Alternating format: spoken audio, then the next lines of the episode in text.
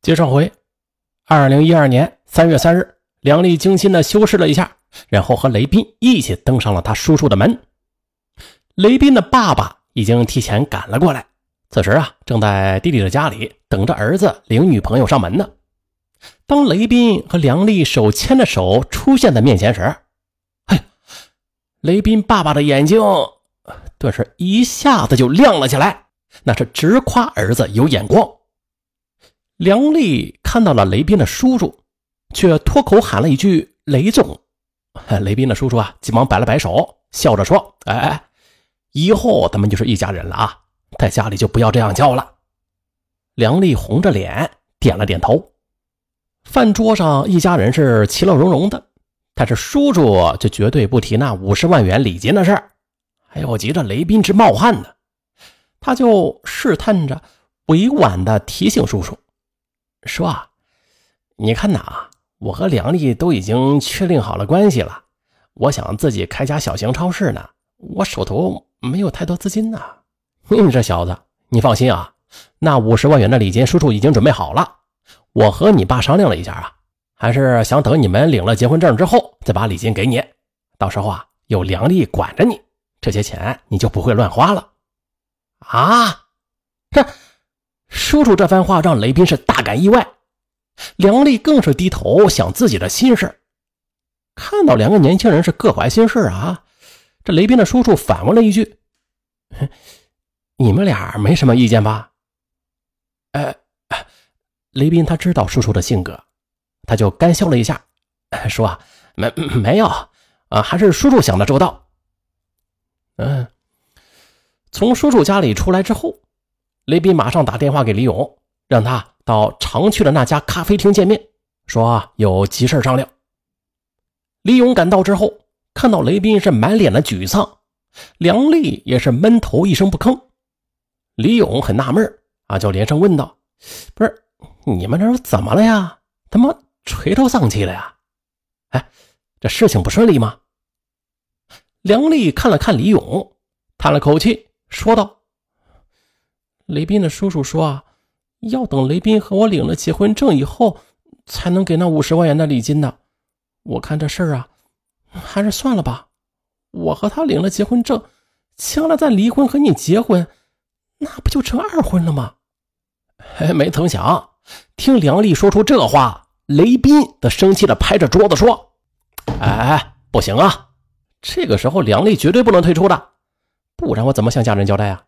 叔叔对我本来就有些意见了，这个时候你如果再撤出的话，那五十万元的礼金拿不到不说，叔叔以后恐怕再也不会管我的事了。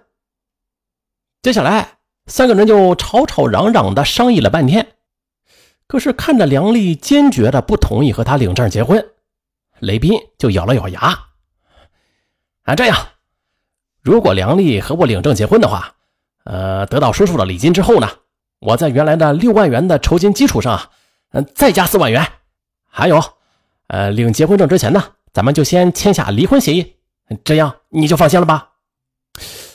哎呦，听雷斌把酬宾加到了十万元，李勇把梁丽就拉到一边说：“我说呀，还是帮一下雷斌吧，咱们呢，嗯，只是和他客串一下，又不损失什么。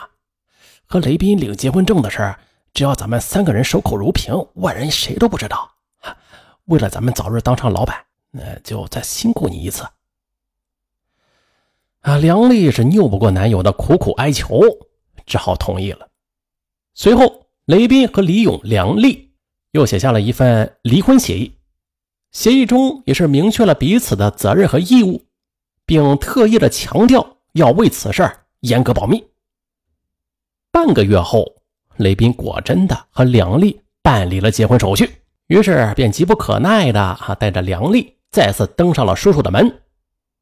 雷斌的叔叔接过侄子递过来的结婚证书，仔细的打量了一番，然后满意的说：“哎呀，小斌，这下啊可算是圆了你爸的愿望了。”哎呦，在雷斌和梁丽期待的目光中，雷斌的婶婶转身呢就走进卧室，走出来时。手里就多出了一张银行卡，哎呀，看到这里，雷斌是不由得心花怒放，梦寐以求的五十万元的礼金，这就要到手了。然而的，哎呀，当这嫂子拿着那张银行卡准备递给雷斌的时候，叔叔却顺手的就接了过去。他这扬着手里的卡，笑着说：“哎，这卡里啊是有五十万元不假，我肯定会给你。不过呀，我想在你们的老家举行的婚礼上，当着亲友的面给你们，这样叔也有脸面，不是吗？另外，举行婚礼的钱也是由你叔来出，你们放心吧。”这眼看着大功造成，岂料又是节外生枝。叔叔的话让雷斌和梁丽同时啊都吸了一口冷气。从叔叔家出来，雷斌是心乱如麻，梁丽更是沮丧的要命。他对雷斌说：“不行啊，如果我陪你举行了婚礼的话，那外人就都知道了。一旦那样的话，我即便是浑身是嘴也说不清了。”这样的代价实在是太大了，李勇他也不会同意咱们这么做的。这件事情还是到此为止吧。听梁丽说想要撤退，雷斌就差点给他跪下了。他苦苦哀求：“哎，姑奶奶，咱们八拜都拜了，就差这么一哆嗦了。你现在走人不干了，那岂不是前功尽弃了？哎，对了，那如果这样按照协议的话，你们还得赔我违约金呢。李勇的公司也开不成了。”哎呦雷斌的话让梁丽左右为难，雷斌又挠了会儿头，对梁丽说：“我有一个办法，你看行不行啊？咱们呀就把回老家举办婚礼的事儿先瞒着李勇啊，只对他说啊，你跟我回家，让我老家的人呢看一看就回来。在我老家应付完婚礼之后，拿到那笔钱了，哦，我就对家人说我去旅游度蜜月，第二天咱们就离开老家。还有啊。”我老家呀，离北京几百公里呢，外边的人不会知道的。哎，好吧，听了雷斌的话，梁丽想啊，也只能这样了。可事后他又想想啊，自己为了李勇所谓的创业所做的付出，呃，梁丽就委屈的想哭。哎，这边听雷斌说想要带着梁丽回老家，让老家的亲人看一看。回来之后就把应得的酬劳啊给他，李勇就不加思索的就同意了。二零一二年四月中旬，雷斌便带着梁丽回了老家。叔叔啊履行承诺，在老家县城给他们举行了隆重的婚礼。嚯呀，那天呐，亲朋好友是来了两百多人，雷斌和梁丽也是轮番敬酒。哎呀，就在敬到叔叔所在的贵宾席时，叔叔啊就当着饭桌上所有的人。把那张存有五十万礼金的银行卡就交给了雷斌，雷斌心里乐开了花，梁丽呀长舒了一口气。嗯，可是吧，虽然是假夫妻，但是受到婚宴这喜庆气氛的影响，二人喝了不少酒。梁丽是从来就没有喝过白酒，啊，敬了不到一圈呢，啊，早就啊是头重脚轻了。雷斌也是醉眼朦胧，好不容易熬到了婚宴结束。啊，雷斌呢，便把梁丽扶到了新房休息。在夜里，雷斌口渴醒来，喝了一桶水，啊，这头脑啊清醒了许多。他看到梁丽躺在他身边酣睡，啊，这这柔和的灯光下，她微醉的面庞是艳若桃花，裙子没有盖住的大腿也是白皙修长。哎呀呀呀，了不得了！眼前这美人撩拨的雷斌那是难以自持，一股热血就涌上了头。嗯嗯，他迅速的就脱掉了梁丽的衣服，把她压在了身下。梁丽被这么一压，醒了过来，啊，拼命的反抗，可是他哪里是一个男人的对手啊？当这一切结束之后，看着哭泣不止的梁丽，雷斌完全醒了过来。他也想到了此前和李勇签订的协议，他意识到了问题的严重性，再三的向梁丽道歉，可是梁丽却只是哭。从老家回来之后，心虚的雷斌便往李勇的卡上打了十万块钱。李勇看到银行的短信提醒之后，非常高兴。哎，但是，他看到女朋友的情绪很低落，顿时。就意识到了什么，就忙追问梁丽到底是发生了什么呀？梁丽终于是控制不住自己的情绪，扑倒在李勇怀里，放声大哭。情绪平静之后，他把雷斌在老家发生的一切啊都说了出来。啊！听完了女友的哭诉之后，李勇是气炸了肺。他生气女友瞒着自己随着雷斌回老家举行婚礼，又被雷斌这小子占了便宜。他想到自己啊啊赔上女朋友才拿到十万块钱，这岂不是成了天下第一的冤大头了吗？他发誓一定要出了这一口恶气。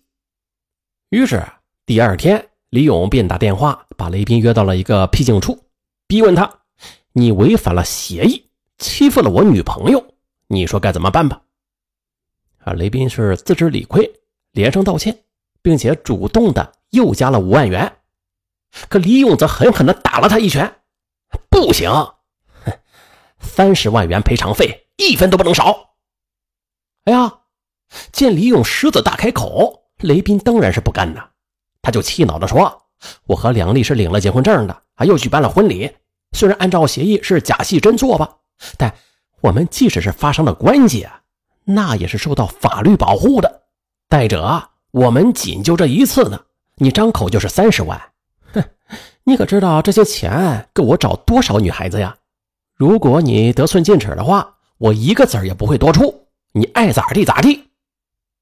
说完，雷斌转身就要走，身后的李勇被他那刻薄的话语、强硬的态度啊。彻底给激怒了，他便掏出了随身携带的水果刀，就向雷斌捅去。雷斌疼得大呼救命，李勇不解气儿，还要挥刀行凶。不过幸亏的，这时有路人听到了呼救声，啊，都往这边围拢了过来。他见势不妙，就赶紧逃走了。路人过来之后，看雷斌躺在血泊中，就急忙啊打了幺二零和幺幺零，救护车、警车随后都赶了过来。雷斌则被送到医院急救，啊，所幸这水果刀扎的不深，没有伤及要害。接着，警方从雷斌的口中获知了凶手的情况，随后又把李勇给抓获。审讯过程中，李勇向警方就坦白了啊，这租借女友又弄巧成拙的前前后后。事情真相大白，雷斌的叔叔非常震怒。不过。碍于大哥的情面，他没有追回被雷斌骗去的只剩下四十万元的礼金，但是他聘请了律师去追索作为报酬已经付给李勇的那十万块钱。律师认为，当初雷斌和李勇签订的租借女友协议那是无效的。我国合同法第五十二条明确规定了，说啊，这恶意串通损害国家、集体或者。第三人利益的合同那是无效的，因为这种合同取得的财产也是应该返还给对方的。哎呀，啊，白忙活了是吧？嗯，纵观这桩租借女友闹剧的前前后后，三个参与的年轻人，这是一个都不落，都受到了惩罚。啊，李勇一心求财，最后是赔了夫人又折兵，并且因为拿刀伤人，还面临着法律的惩处。雷斌呢，被李勇扎伤了。真相大白之后，也是受到亲人的唾弃，啊，他的叔叔呢，也不会再信任他了。再就是受伤害最深的还是梁丽，因为两个男人的贪心，他在其中是充当了极不光彩的角色，最终身心都受到了摧残，并且大家可以想象一下啊，他的婚姻前景也变得极不明朗。这人生如戏啊，呃，却来不及任何儿戏啊！纵观啊，这世上那种放弃道德、法律约束，甘愿以无价的尊严去换取有价的钱财的人们，最终啊，他们只能落了个鸡飞蛋打，赔了夫人啊，又折兵。好了，本期节目就到这儿，咱们下集不见不散。